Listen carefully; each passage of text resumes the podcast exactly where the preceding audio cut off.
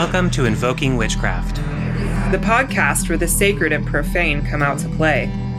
So call the quarters and set the round. It's time for another episode.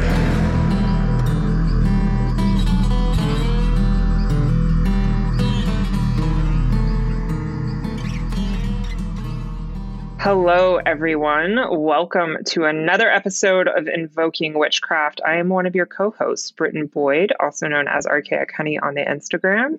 And I am here with J. Allen Cross, also known as at Oregon Wood Witch on Instagram. How are you doing, Jay? I am doing wonderful today. How are you doing, Britton? Pretty good. Just been working a lot on a shop update that is coming up for my shop, Blood Moon Botanica. And I've been brewing perfumes and working on tarot oils, and it's been a lot of fun. And I've been cleaning my house.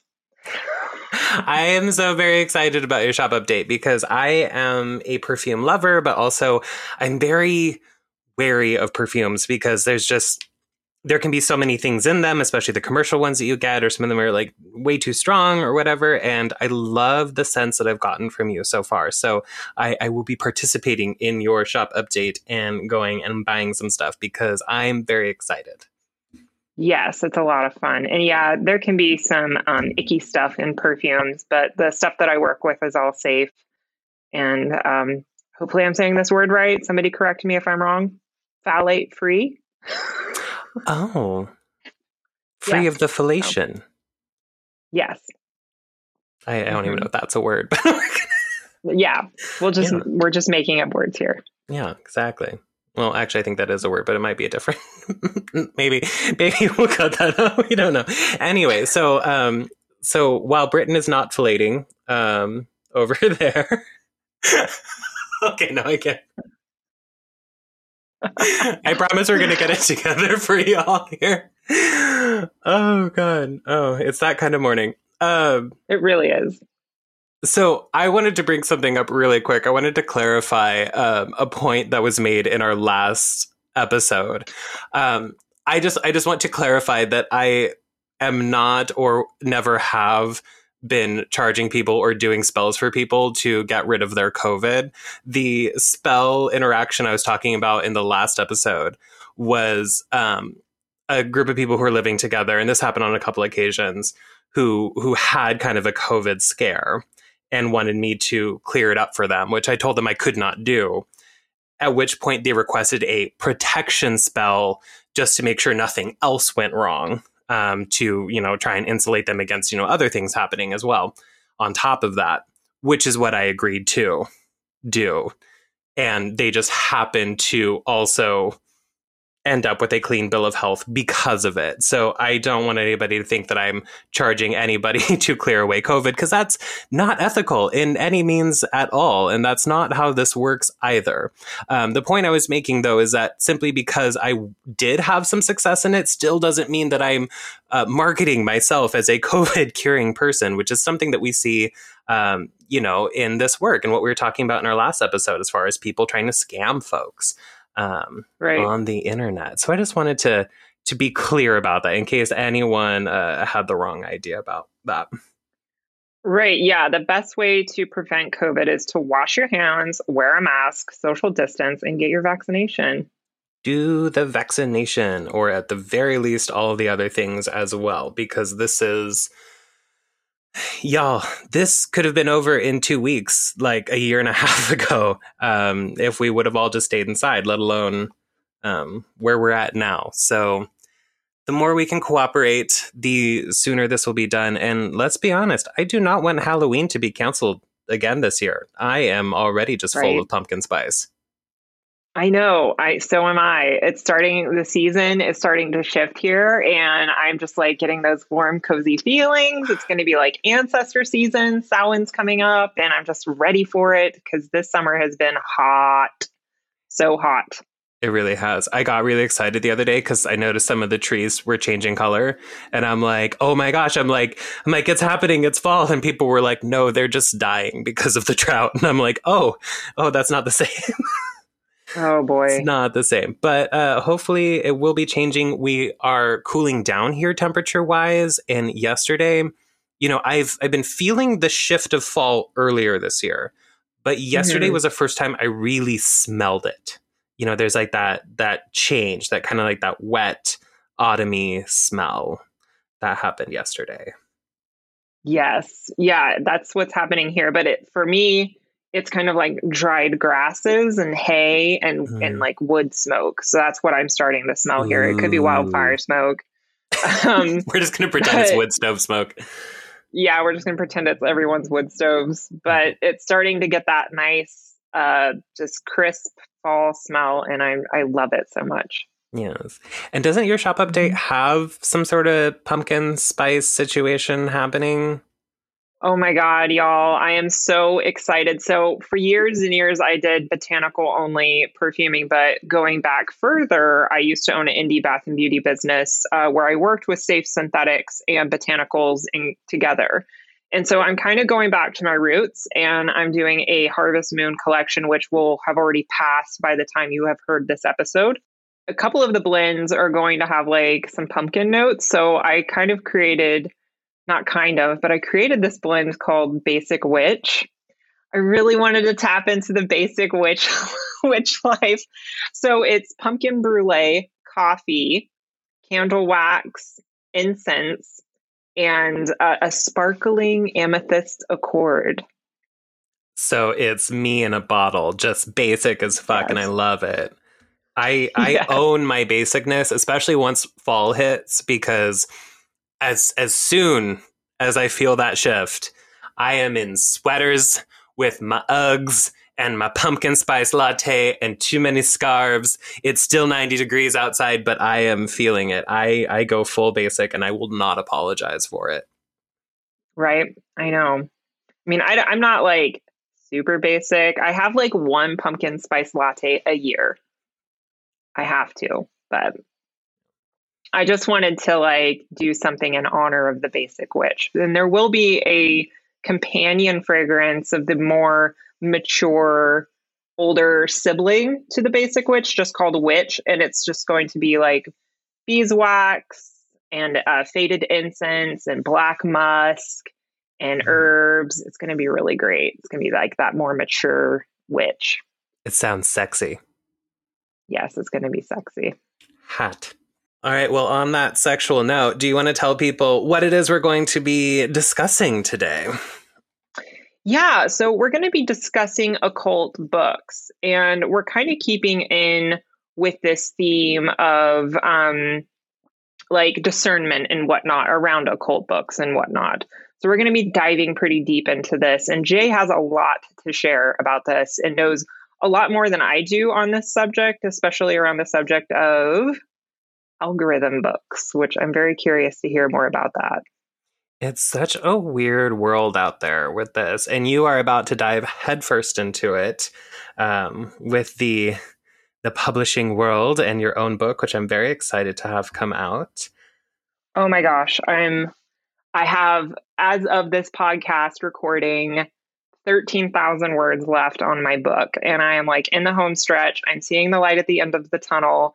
I'm ready but I'm also terrified of the editing process and then like the book cover and like going back and forth with my editor and, all of that. So it's an interesting world to dive into, and I'm learning so much. Mm-hmm.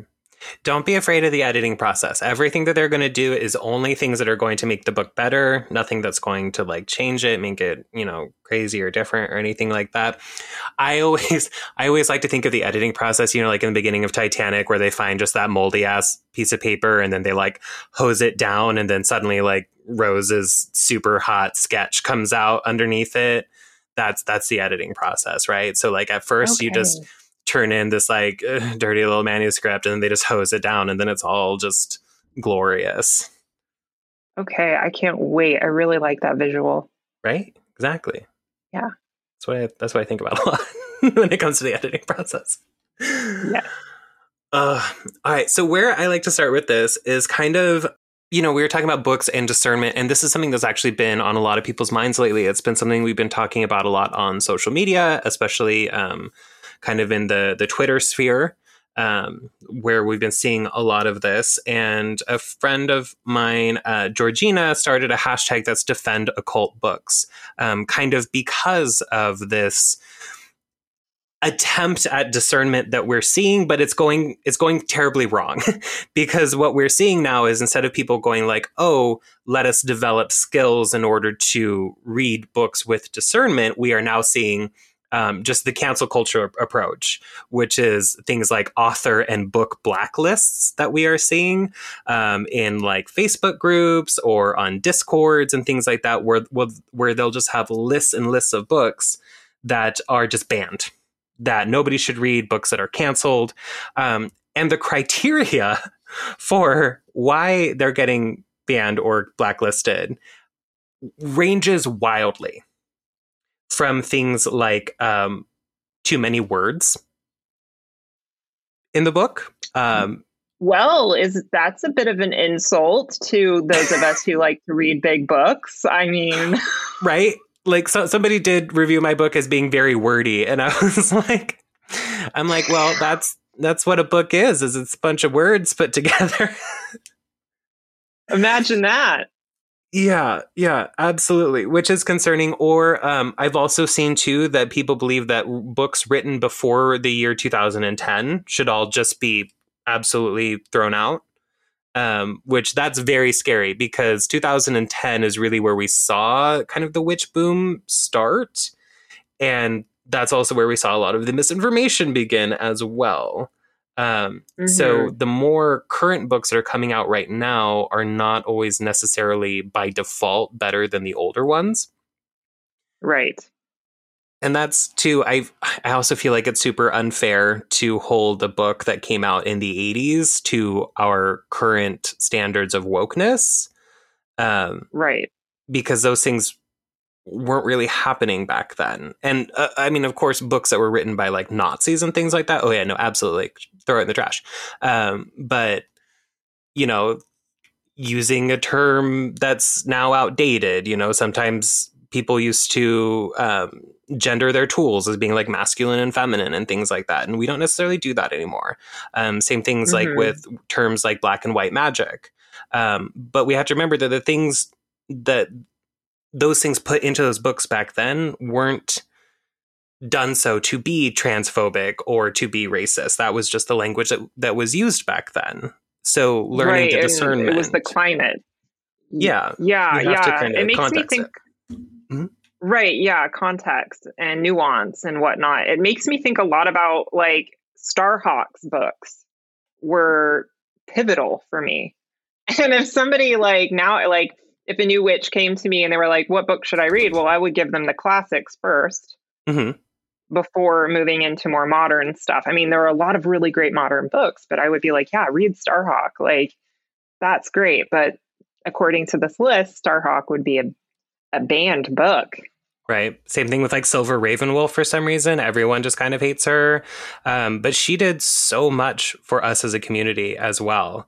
And so I think that stuff really needs to be taken into consideration. And we can't hold people who were publishing 20, 30 years ago to the same standards we have today. We simply need to filter it and learn to do that ourselves and not expect other people to always do it. So sometimes you're reading through a book and they start talking about black magic and you're like, okay, well, we don't use that type kind of terminology anymore. And that's fine. So we just kind of file that away as like, okay, this is an old book. You know, mm-hmm. not I feel like sometimes people feel like they're at the mercy of the book that if they that if they read it then they become it or or things like that. And it's like, no, we we just have to hold context that this was written in a time before we understood that. Um, right. Yes, I agree. Important. Yeah, and some other weird things too is that people are trying to cancel whole publishers as well. Um, I have seen this. yes. Which concerns me because it's usually like the only publishers that we've that we have. Because I mean, occult publishing is a very small pool. Very. So, yeah that's that's kind of the reason why I feel like we've had this sort of defend occult books movement because discernment is important, but we can't just randomly throw books in the trash. And if someone tells you not to read a book, please, please ask them for specific examples. Um, and ask them to actually like pointed out in the book because I've had a lot of people come up to me and be like, "Well, I won't read your book because you said this," and th- it's things that are just not at all in my book or were taken wildly out of context.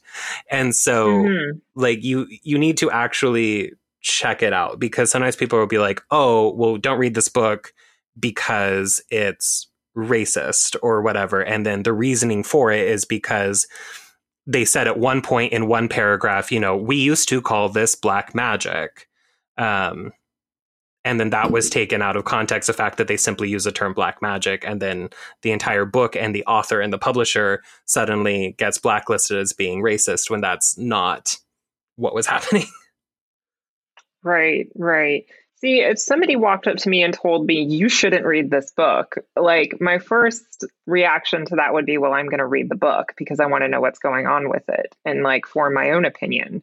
So I think if somebody is telling you not to read a book, perhaps it could be coming from like a place of true concern, but I would do your own research, come up with your own opinion and think for yourself when in these regards. Um, because even if a book you know, looking at some of the older texts in the occult realm and whatnot, even though there are there is misinformation in them, it's still good to read it for the historical context so you can see where the some even blatant lies formed and where people may be misinformed moving into the future or where something came from then we can know you know and have that discernment. So mm. yeah. Absolutely. And i own like several what I would call bad books. And a lot of people are like, you know, oh, you should throw them in the trash. You should burn them. I'm like, no, I keep them so that when somebody asks me, I can give specific word for word evidence of why I do not like this book. Like, you know, you have right. to interact with it so that you actually have an argument about it. Otherwise, you're just telephoning what other people are saying, and that's not helpful. No, not at all yeah, there are some of my one of my favorite authors. While it's not a cult, um, but could be applied to the occult in some ways, is Henry Miller, and uh, his books were banned everywhere because they were raunchy. you know what I mean? But you still read them, right? Exactly, exactly. So it's just it's it's such a weird thing that's happening right now, and what I think we what what we really need, and I'm not sure how to how to help this along or how to fix this issue, but what I'm seeing a lot of right now is an inability to read critically.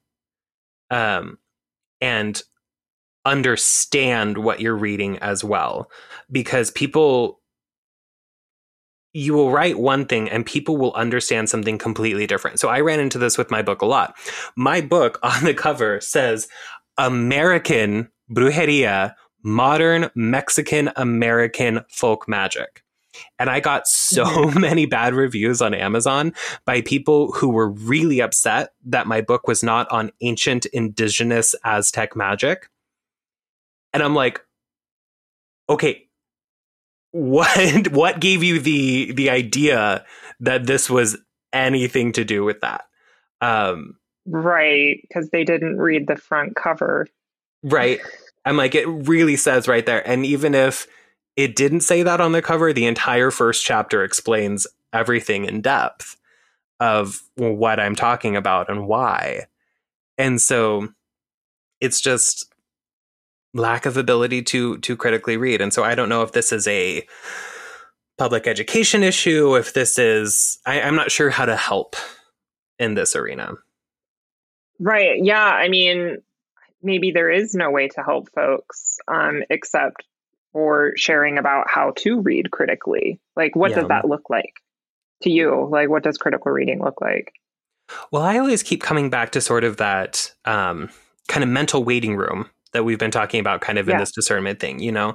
So, you know, you pick up a book and, you know, occult books classically have not been good from an academic point of view. You know, that's when we right. get things like, you know, oh, Wicca is an ancient pre-Christian religion.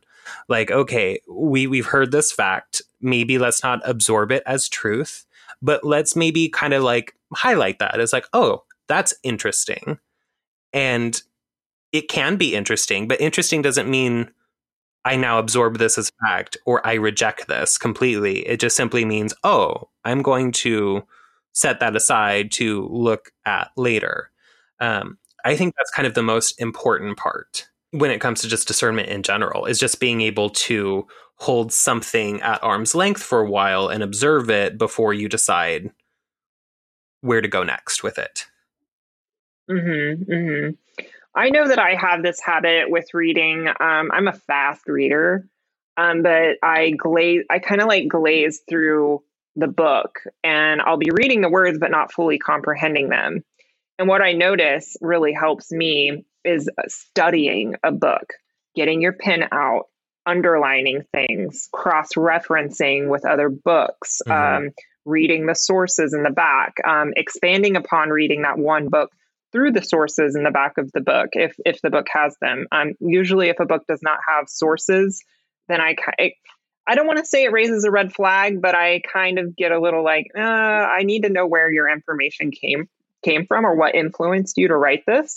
Mm-hmm. Um, and just really absorbing yourself into the book. Um, it takes time. Book reading takes time. That's what I have had to learn. Big Aries energy over here. I want to do everything as fast as possible and I'm not very good at finishing things. so hey. ask me how many unread books I have in my house right now. Just stacks and stacks and stacks. Oh, yeah, and I think it's important too to realize as well that when we're reading these books, we do not have to take everything from it and apply it directly to us you know, sometimes you'll be reading through a book and you'll be like, mm, I don't like that part. I'm not going to use that. And that's fine. And then in the next chapter, you're like, ooh, but this is banging. I'm going to use this. You know, this ability mm-hmm. to kind of mm-hmm. parse out the things in the book that are useful to you and your practice that make sense for you, that, um, that you like, that, you know, I guess resonate with you for lack of a better term. And, and not feeling like everything that is in the book is something that you have to that you have to take in and and, make it a, about you or whatever. Like so, I'm trying to think of an example, but I I do see this a lot where like I'll I'll share a a spell online and I'll be like, "Oh, take this candle and put some cinnamon on it" or something like that.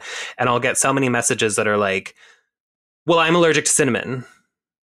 It's like, "Okay, then for you, we're going to use something else." Um, and I've had people get mad at me because they're allergic to cinnamon and I and I put a spell that had it in there. And I'm like, okay, but you don't have to directly apply this to you. The rest of the spell, yes, but you can substitute the cinnamon. Um, and it's the same thing with books mm-hmm. too. So like, if something's not directly applicable to you or something that's not going to work for you, then modify it or leave it out, but understand kind of what they're trying to say a little bit in the book. Right. It's kind of like cooking. You can follow the recipe, but you can also add your own flair to it, which then makes it extra special. Mm-hmm and makes it your own craft as well. So, yeah. highly recommend that. Mm-hmm. All right. So, this is a question that we get a lot as, I guess, content creators. Would are we influencers? Is that something that's happening right now? I hate that word. I really don't like to fall in the, the influencer category, but um, apparently, when you hit 10K on Instagram, that's when people start to think you're an influencer. Um, but I like to see myself as like a facilitator, a person who shares information. Um, mm-hmm. And perhaps it does influence other people, but I do not consider myself an influencer. Yeah. I don't get free shit. I've only gotten one free, th- two free things. I got some coffee, some mushroom coffee for free. Um, and you know, they were like, if you promote this, we'll give you more. I never did. Um, it was okay coffee. And then Cory Hutcheson gave me his wonderful book, uh, New World Witchery. Those are the only two things I've ever gotten. uh, I love that book too. I am. I've been flipping through it recently before bed, and I'm absolutely in love with it. So if you do not have Cory Hutcheson's new book, New World Witchery, highly recommend, especially for all of you who uh, love the folk magic as well.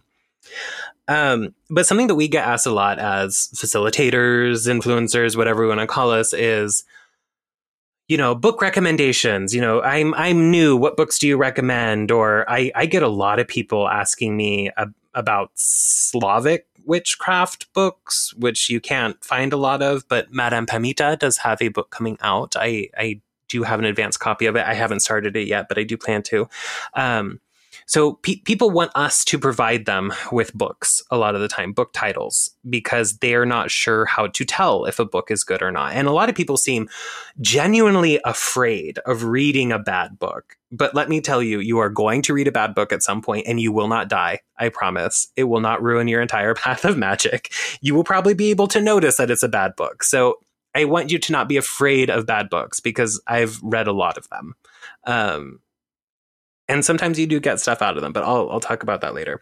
So I would like us to kind of talk a little bit about how to how to choose a good book. And I do have kind of three, four kind of places where I, I recommend that people look. And the first thing that I ask people to look for is the publisher.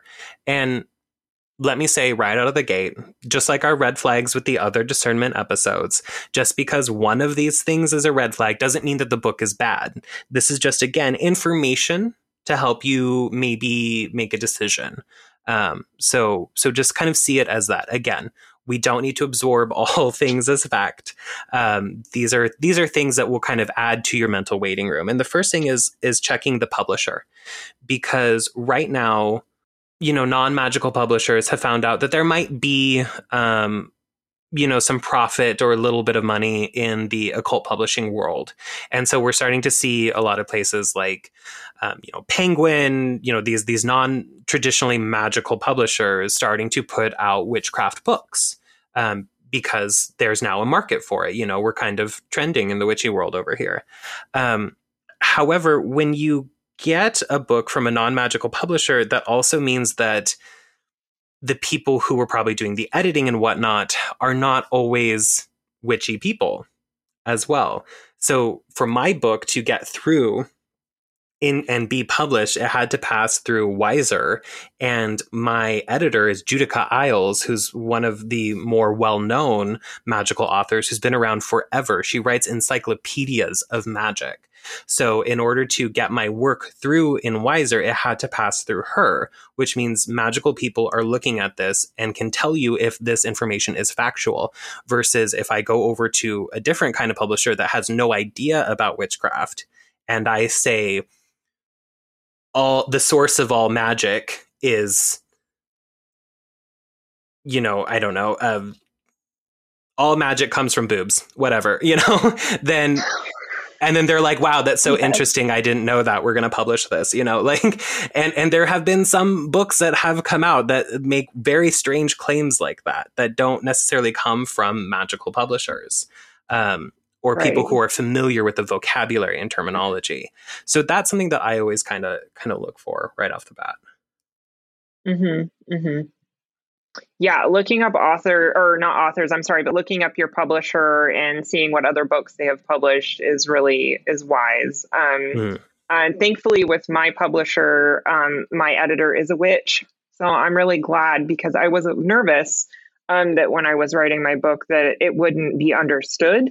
But I know that it will be understood, and I'll be able to have like that extra filter there of somebody supporting me through it. Um, but yeah, who are some of your? I mean, obviously, uh, Weiser being mm. up there and Llewellyn also publishing great occult books. One of my favorite publishers, they're an independent publisher, um, is Scarlet Imprint. They make and produce absolutely gorgeous books, like beautiful to hold, beautiful to see. They have um, they'll do very limited runs on their their books and whatnot. Um, but they're their authors are are smart, intelligent, academic people, and they create really good um, reading material and occult content. Uh, who are some? Do you have any other favorite publishers? I, I love Scarlet Imprint as well. If you're looking for really serious, kind of like dense work, um, Scarlet Imprint is excellent for that. I also like a lot of stuff that Troy puts out. Um, that's what I believe a lot of Gemma Gary's books come out through is Troy, which is I think they're an imprint of something, but I'm not sure. Um, but yeah, and of course Weiser. I, I've had the best experience with Weiser, um, not just as a writer, but also as a consumer of occult books. Um, I've had the best experiences with them. Um, they've been great. And also, you have to remember, too, that just because on the flip side, just because it comes from a magical publisher does not mean that it's it's then guaranteed to be the most excellent book ever. This is just things that are going to help tip the odds in your favor um, of having a good book. Um, the other one that I want you to do is, of course, look up the author. You know, is this a person who right. has mm-hmm. Who who has the the ability to speak on what they're speaking on? Um, so something that we've I, that we've learned in kind of the Mexican magic community is that uh, kind of classically all of our you know brujeria books have all been written by people from outside of the Mexican or you know Latino communities, which means that they're often at least a little to the left, if not just completely off base, um, when it comes to writing about this work. And this is something that a lot of cultures have had to deal with up until kind of very recently. That people from outside of their communities were writing about their magic and often getting it very, very wrong. And so, you know, you kind of have to look, you know, is this person someone who is actually in this community? You know, are they writing a book on voodoo and they're not even initiated or know anyone, you know, who's actually you know doing voodoo. Like these these are things that are important. You know are they from this community? Do they actually do this work? Um that's definitely stuff to look into. And yeah that that's kind of that that's important i feel is just kind of looking at the mm-hmm. author. Do the, do they have the background and the connection to the work that they really need in order to understand it in a way that allows them to write a book about it Right. Yeah. I also like to look at their internet presence as well. Um, social media is helpful, but I don't think that gives the full picture of an author. Um, I like to see, you know, obviously reviews help sometimes. Uh, mm-hmm. Sometimes their reviews can be really off, but um, their blogs. A lot of authors do have blogs, and that kind of gives you a feel and a sense of their writing style and where they're coming from. Um, and I really appreciate because, like, for example, you we can find a lot of your work on Patheos, correct? Yeah. Mm-hmm. Yeah. So, like, I remember I was actually researching something for my book, and I Googled something, and one of your Patheos articles came up, but I didn't know it was you. And I was reading through the material, I was reading the blog, the post, and I was just like, why does this sound so familiar to me? I scrolled up and I was like, oh, because it's Jay. so thank you because that was it was a really helpful blog post. I mean, for the life of me, I can't remember which one it was, but um, doing a little research around an author's like writing style and whatnot. Mm-hmm. And you know, earlier, like what we were talking about, don't be afraid to read a bad book or air quotes bad book mm-hmm. um, it could be really helpful because then you'll know what you don't like or mm-hmm. where there are red flags. You know, um, I think that's really important. Yeah. Well, and two, I think that that's a really great point that looking at somebody's blog will give you an understanding of what kind of depth that they have. So there's, mm-hmm. I'm not going to name names, but there, there have been kind of books published, you know, on you know Mexican magic or sometimes kind of in a in a group where they talk about Mexican magic and like hoodoo and like you know granny magic or whatever all in the same book. But then you can tell that there's like some sections where they have like a lot of detail but then like the brujeria section they're like I don't know it's just a feeling that you get. And it's like mm, that's that's a red flag for me that like you don't know how this works none of you know it, it's just kind of like oh yeah like brujeria is just a feeling and it's like that's not how this works Brujeria is just a feeling. Right? It's a feeling that you get. I mean, sometimes, but that's not it's not the end of the road. Um now the other place that I really like to look to is so like say say we've looked at the publisher and we've looked at the author and we're looking we're like okay maybe you need a tiebreaker maybe you need more information kind of you know a next step. So i always recommend to look at the endorsements. So when you publish a book especially in the magical community one of the things that you do is you go around and you ask people to endorse your book. And so when you know you look at the back cover of a book and it says you know oh this is the best book written on this topic signed by Britton Boyd, author of blah, blah, blah, blah, blah. You know, like it, it says, you know, people back up the work. People put their names on it and say, yes, this is a good book. Look mm-hmm. at who those people are that are endorsing the book. So, for instance, if someone comes out with a book on, you know, brujeria, right? And all of the endorsements are by white folks with no background or understanding of the work, that's a red flag for me. Same thing for like mm-hmm. if someone writes a book on hoodoo and it's all like Wicca authors. That concerns right. me because that tells me that either they didn't reach out to people who are actually in the community um, or they did and nobody wanted to endorse it from the community. Um, so, mm-hmm. like in my book, I wanted to very clearly reach out to people who are within the community, and some of the biggest names in Mexican magic decided to put their name on my book, which was really, really important to me, not only to have that there, but also to then be able to put their names on my book so that then more people could hear about them and go find their work as well through my book. Um, so definitely mm. look at the endorsements. Who who's endorsing it? What have they written? You know, who are they? Yes, absolutely. That will will really give you a good feel um, for the book and whether or not it will be a good read. Mm. Do I get to endorse your book? Yes, if you read it for me. I would love to read it for you. Oh, that's so sweet. Oh my gosh.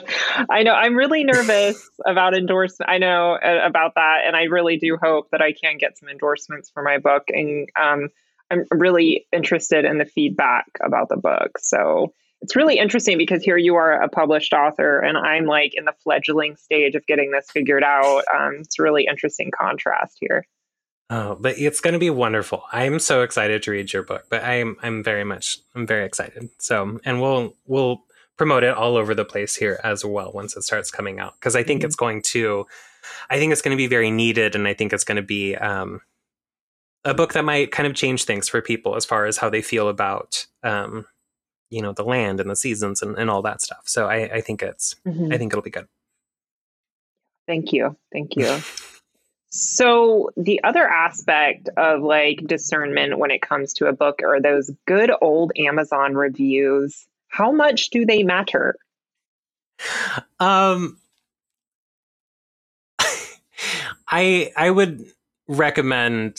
Th- uh, it's so hard because I really want to throw Amazon reviews in the trash just because people are not always super uh, smart. Like, so the other day.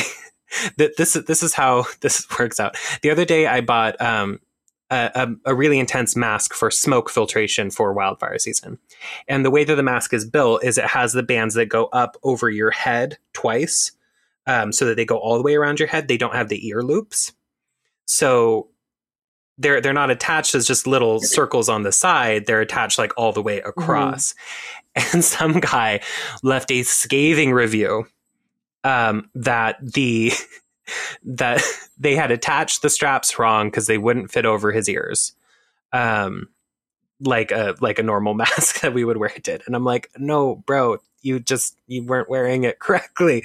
Um, oh my gosh! Or I did see this review the other day on Audible that someone gave like five stars for overall and then zero stars for like the other categories gave it like an absolute zero because they didn't know you were supposed to also fill those in. And they're like i absolutely love this book. So my overall rating is like practically zero because i didn't click the other buttons that filled in the other ones. So that oh, majorly gosh. just nerfed this person's like rating on on audible. So I don't put too much stock into them. However, you know, you can peruse through them a little bit, see, you know, because usually people who are credible will say, like, hey, I've been doing this work for so many years.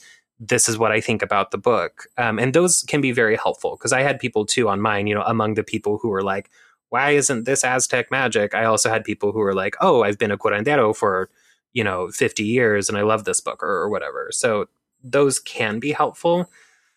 Just again, discernment, discernment. Discernment, that mental waiting room, y'all. I've also seen where folks will uh, ding a book because they received the book damaged.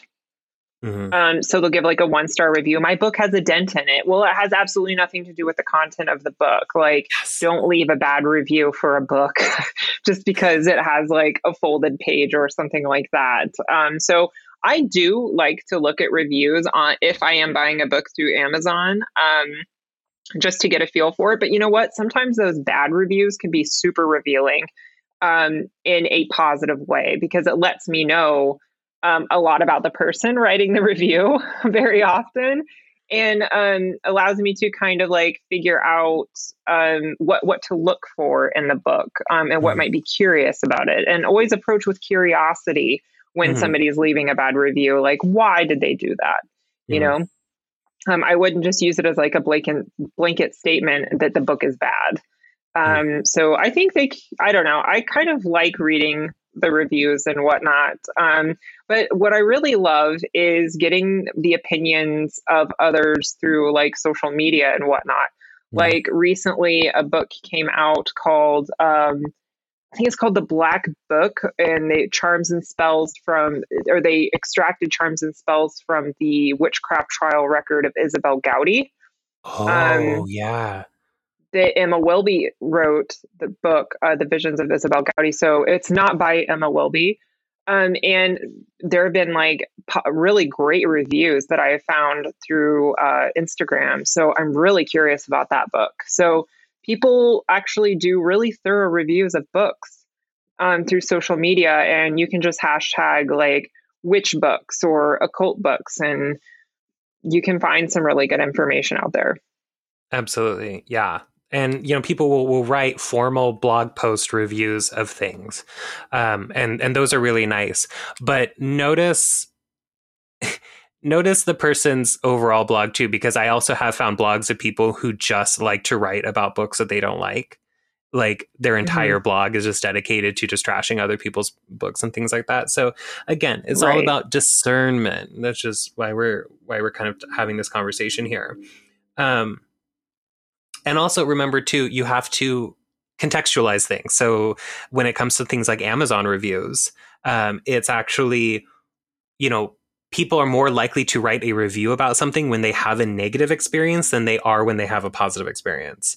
Because there's less motivation behind it. There's less like energy to like actually go on and post something um, unless someone was like really super deeply moved in a positive way by your book they'll kind of go like oh that was great and then just kind of move on. Versus if someone just mm-hmm. has a bee in their bonnet about something and then decides that they need to you know make it known online. Same thing with like restaurants and whatnot too. Like if if people get a great meal, they often don't tell people like Right. Yeah. But if they have a bad meal, they'll tell 10 of their friends. Yeah, right. Exactly. Mm-hmm. So we've talked about the possibility of of bad books. And is a bad book totally useless? Is it evil? If you read it, will you become a monster? I don't know. What do you think? Yes, I think you'll become a total monster and you need to throw it in the trash and then set the trash on fire. Just kidding. no, I think that um, air quotes bad books, uh, you know, that folks say is like a bad book. Like, okay, here's a book, for example, um, The White Goddess by Robert Graves, you know, um, has gotten a lot of shit um, for there being like blatant, blatant lies within the book. Um, but I think it's an important book to read to understand the origin of misinformation, like we were talking about earlier. So, mm-hmm. is it a book filled with misinformation? Yes. Is it a bad book? No. Like it's poetic and is probably a really beautiful read. Um, but I wouldn't just like chuck it in the trash and I wouldn't say it's evil. Um, yeah. Does that make sense? No, it totally does. And I've written, I've written, or not, I was just gonna say I've written terrible books. Um, I, I, have I have written terrible books. Um, I've been for some reason I've been switching up read and write in my brain lately. Um, I've read really terrible books um, before that were you can tell just from page one you're like wow this is not correct at all. I, I I read one book that started off with being like yes cleanse all of your tools with just like straight ammonia just like take that ammonia and just like wash down your altar table with it and all your tools and stuff. And I'm like, oh no, no, no, this is terrible. Um, but occasionally, though, as you're reading it, they will have a good idea, or even if they're kind of off base, you're like, though if we took that and we did something similar with it it's it's kind of like when you're watching like Hollywood witch movies or TV shows or something like you know Charmed right Charmed is is mm-hmm. not at all accurate as far as you know witchcraft is concerned however occasionally they do do a spell where you're like you know that would actually work like yes. you're like this is not a good resource for actual witchcraft however that's an interesting idea. Kind of like in like American yeah. Horror Story Coven when they do the the weird rat maze spell. I'm like, it needs tweaking, but that that actually would work. that's how I feel about Salem because I'm like butt deep in watching Salem right now, and you know a lot like it's so good and you know, a lot of it, yeah, is just like this fantasy witchcraft stuff. But at the same time, you'll see them do a spell or a charm, and you're like, hold on, that's actually a really good idea. Um, mm-hmm. You know, you can get inspiration, inspiration, y'all, from books, it, you know, and it might not completely be what you're wanting to read or something, but you can glean using the word glean here information from it. So we pick and choose what we want. And I think a lot of folks, you know, books kind of seem to hold authority. So it's like when we read a book, it's all it's like universal truth. That's not true. Mm-mm. You know, with any book, like we can use right, yeah, with any book, and we can use our own discernment and our own thinking capabilities to decide what we want and what we don't want. Mm-hmm. Um, and that's all up to the reader. So don't think that just because you you have a book that might have some information in it that you won't get something out of it. You'll hmm. always get something out of it, even if it's a bad book. Yeah, at the very least, you might find inspiration in it for for other things that you do, um, even if you don't mm-hmm. find you know super intense factual information on it.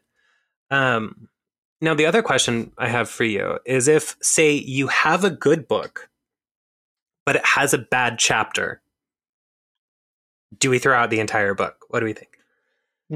Oh no, we don't. no. You know, no. we don't. Yeah. We take it, you know, for what it's worth and whatnot. And we, like I was saying earlier, gleaning the information, um, you know, enjoy the other chapters. And maybe that wasn't the best chapter. Like recently, I read a book um, where they had a chapter that just didn't line up with my own beliefs around the moon and the moon phases and how they operate because they seemed a little backwards to me. And then, but I've read a bunch of other books that have affirmed my ideas around moon cycles and like when to work magic and when not to, mm. etc. Um, so you know, I didn't throw the baby out with the bathwater um, mm. because there was still a lot of really great stuff in the book. And another thing I wanted to kind of share too is like I have a soft spot in my heart for fluffy witchcraft books. I, I really do. They're it's kind of like the pumpkin spice latte of the book world because it's really inspiring um, and it evokes a feeling within yourself of like your practice. And even though we need to be rooted in the land and like the reality of the, the world that we're living in now and not dive too deep into escapism i think it's important to feel that inspiration that a lot of these books can generate. Um, i remember I don't remember the title of it, but I had a favorite book in my early days. It was on like uh, green witchcraft or something, and uh, it I, it was a tattered book, and it was just like cozy and warm and just lovely to read.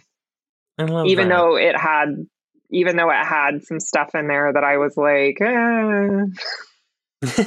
it's like this, uh, maybe maybe not like that. No, and and I agree. I love a good fluffy witchcraft book because like I think too, they embrace kind of sort of like the fun and the possibility in witchcraft because I feel like everything's gotten so serious lately that, like, you know, when you read a fluffy witchcraft book, it's like, you know, here's a spell to, um, you know, find a lost object and, um, you know, make sure that your car is protected when you park it and stuff like that. A lot of times it's like, um, it's small magic, but it's really helpful as opposed to what I think a Mhm. lot of people are searching for these days, which is like I I posted something about like, oh, here's a spell to to find a lost object. And I had people like, will this help me find who I was before my trauma? And I'm like, whoa, like no, no, that's no.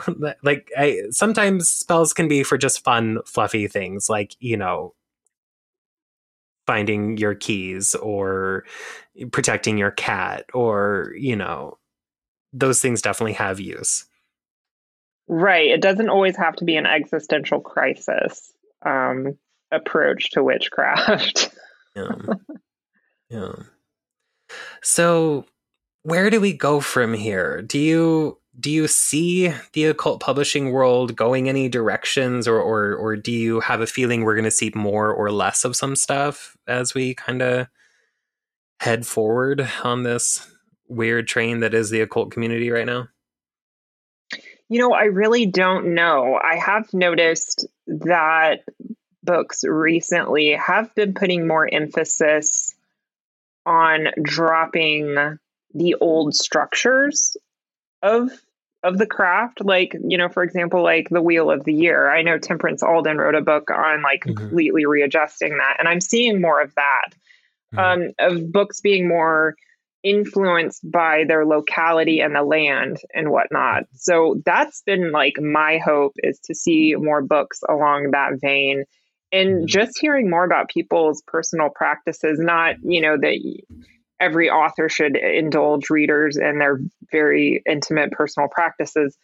But the um, kind of like the basics of it and whatnot. Like that's what I'm hoping to accomplish with my book is to Mhm. share my own personal perspectives and the things that have helped me along in my journey Mhm. in the hopes that it helps other other folks Yeah. but you know there i i have been wary of like you know this recent phenomenon of folks pumping out books like back to back to back to back to back um, because it really made you know a book takes time Mhm. uh, to gestate and to be written and then to be edited and created and whatnot. So I do I do kind of worry about uh, folks just cat like publishers cashing in on this um, the popularity of witchcraft and that there will be uh, kind of a surplus of witchcraft books that are not necessarily good and just kind of Mhm. like rehashed correspondence tables like that's what i would like to see less of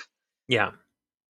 Absolutely. And I, I think that we well, I was gonna say I think that we are heading in that direction, but I'm not sure because we, we are splitting in two very different directions where on one hand we have a large amount of the occult community that is asking that, you know, witchy authors do things like um, cite their sources in text um, and all kinds of stuff, which I, I do think is going to be helpful in kind of filtering out some of the misinformation by making people back up their stuff.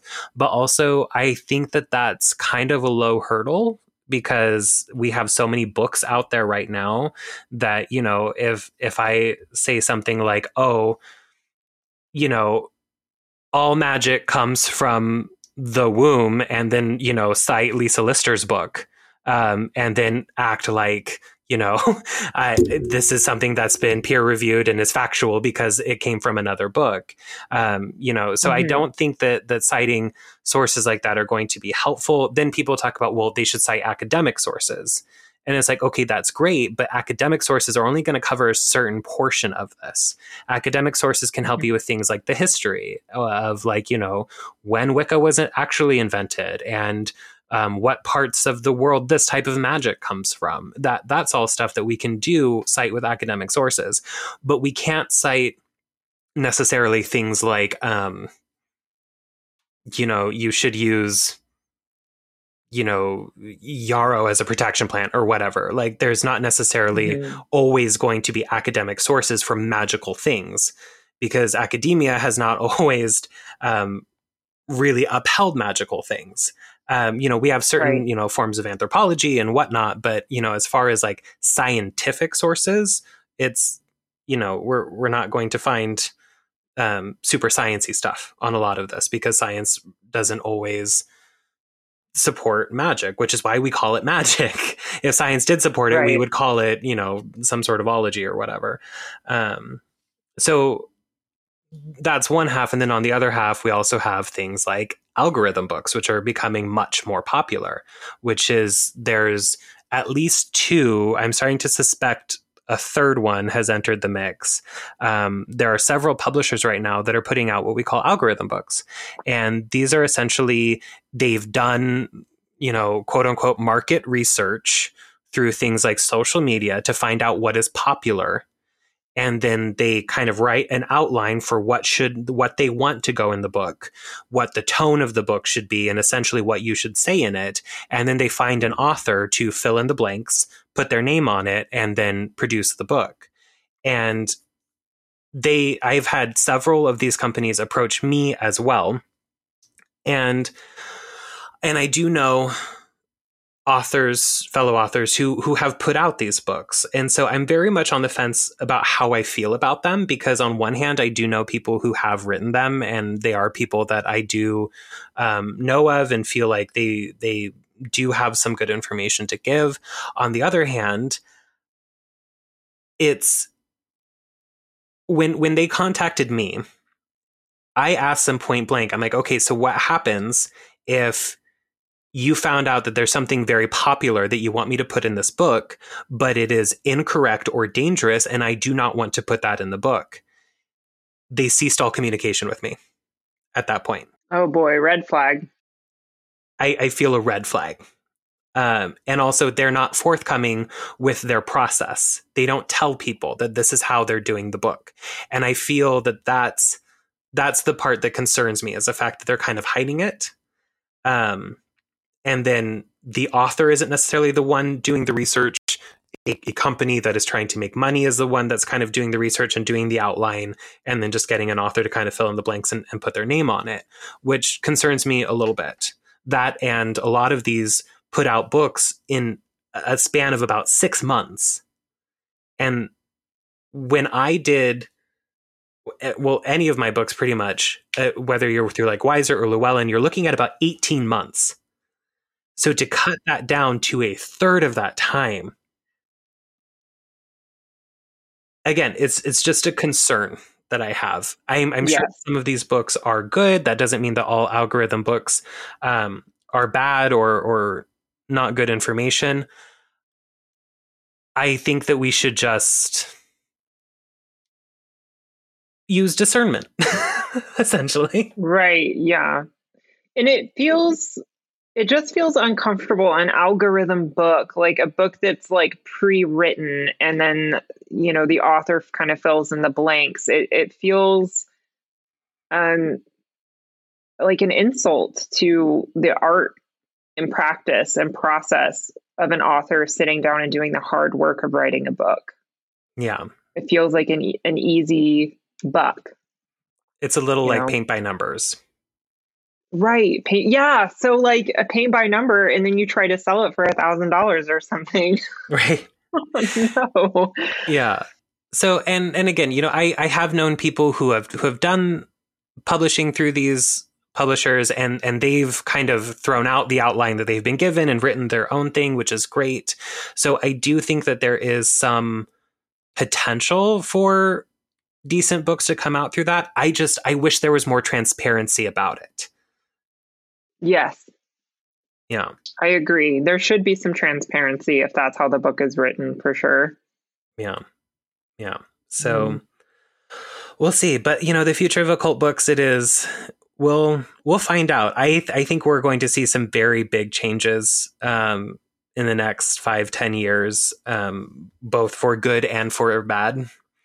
And that's mm-hmm. why discernment is going to be important. Remember, y'all, to use your mental waiting room and crank the old noodle machine, get the brain working, and uh, do what you got to do. Do you just do your best? Yep. And remember, if you read a bad book, you're not going to die. Yes, you're not going to die. You're probably just going to be a little more informed as a mm-hmm. result of it. So read those bad books, read those good books. 100%. And above all, remember to do witchcraft. Do it. Do it. Support for this podcast comes from our listeners. If you would like to support Invoking Witchcraft with a one-time donation, please go to invokingwitchcraft.com backslash donate. Or if you'd like to become a premium listener, join the coven at invokingwitchcraft.com backslash coven. There you'll get access to our exclusive Facebook group for discussion and connection, as well as access to occasional workshops. We hope to see you there.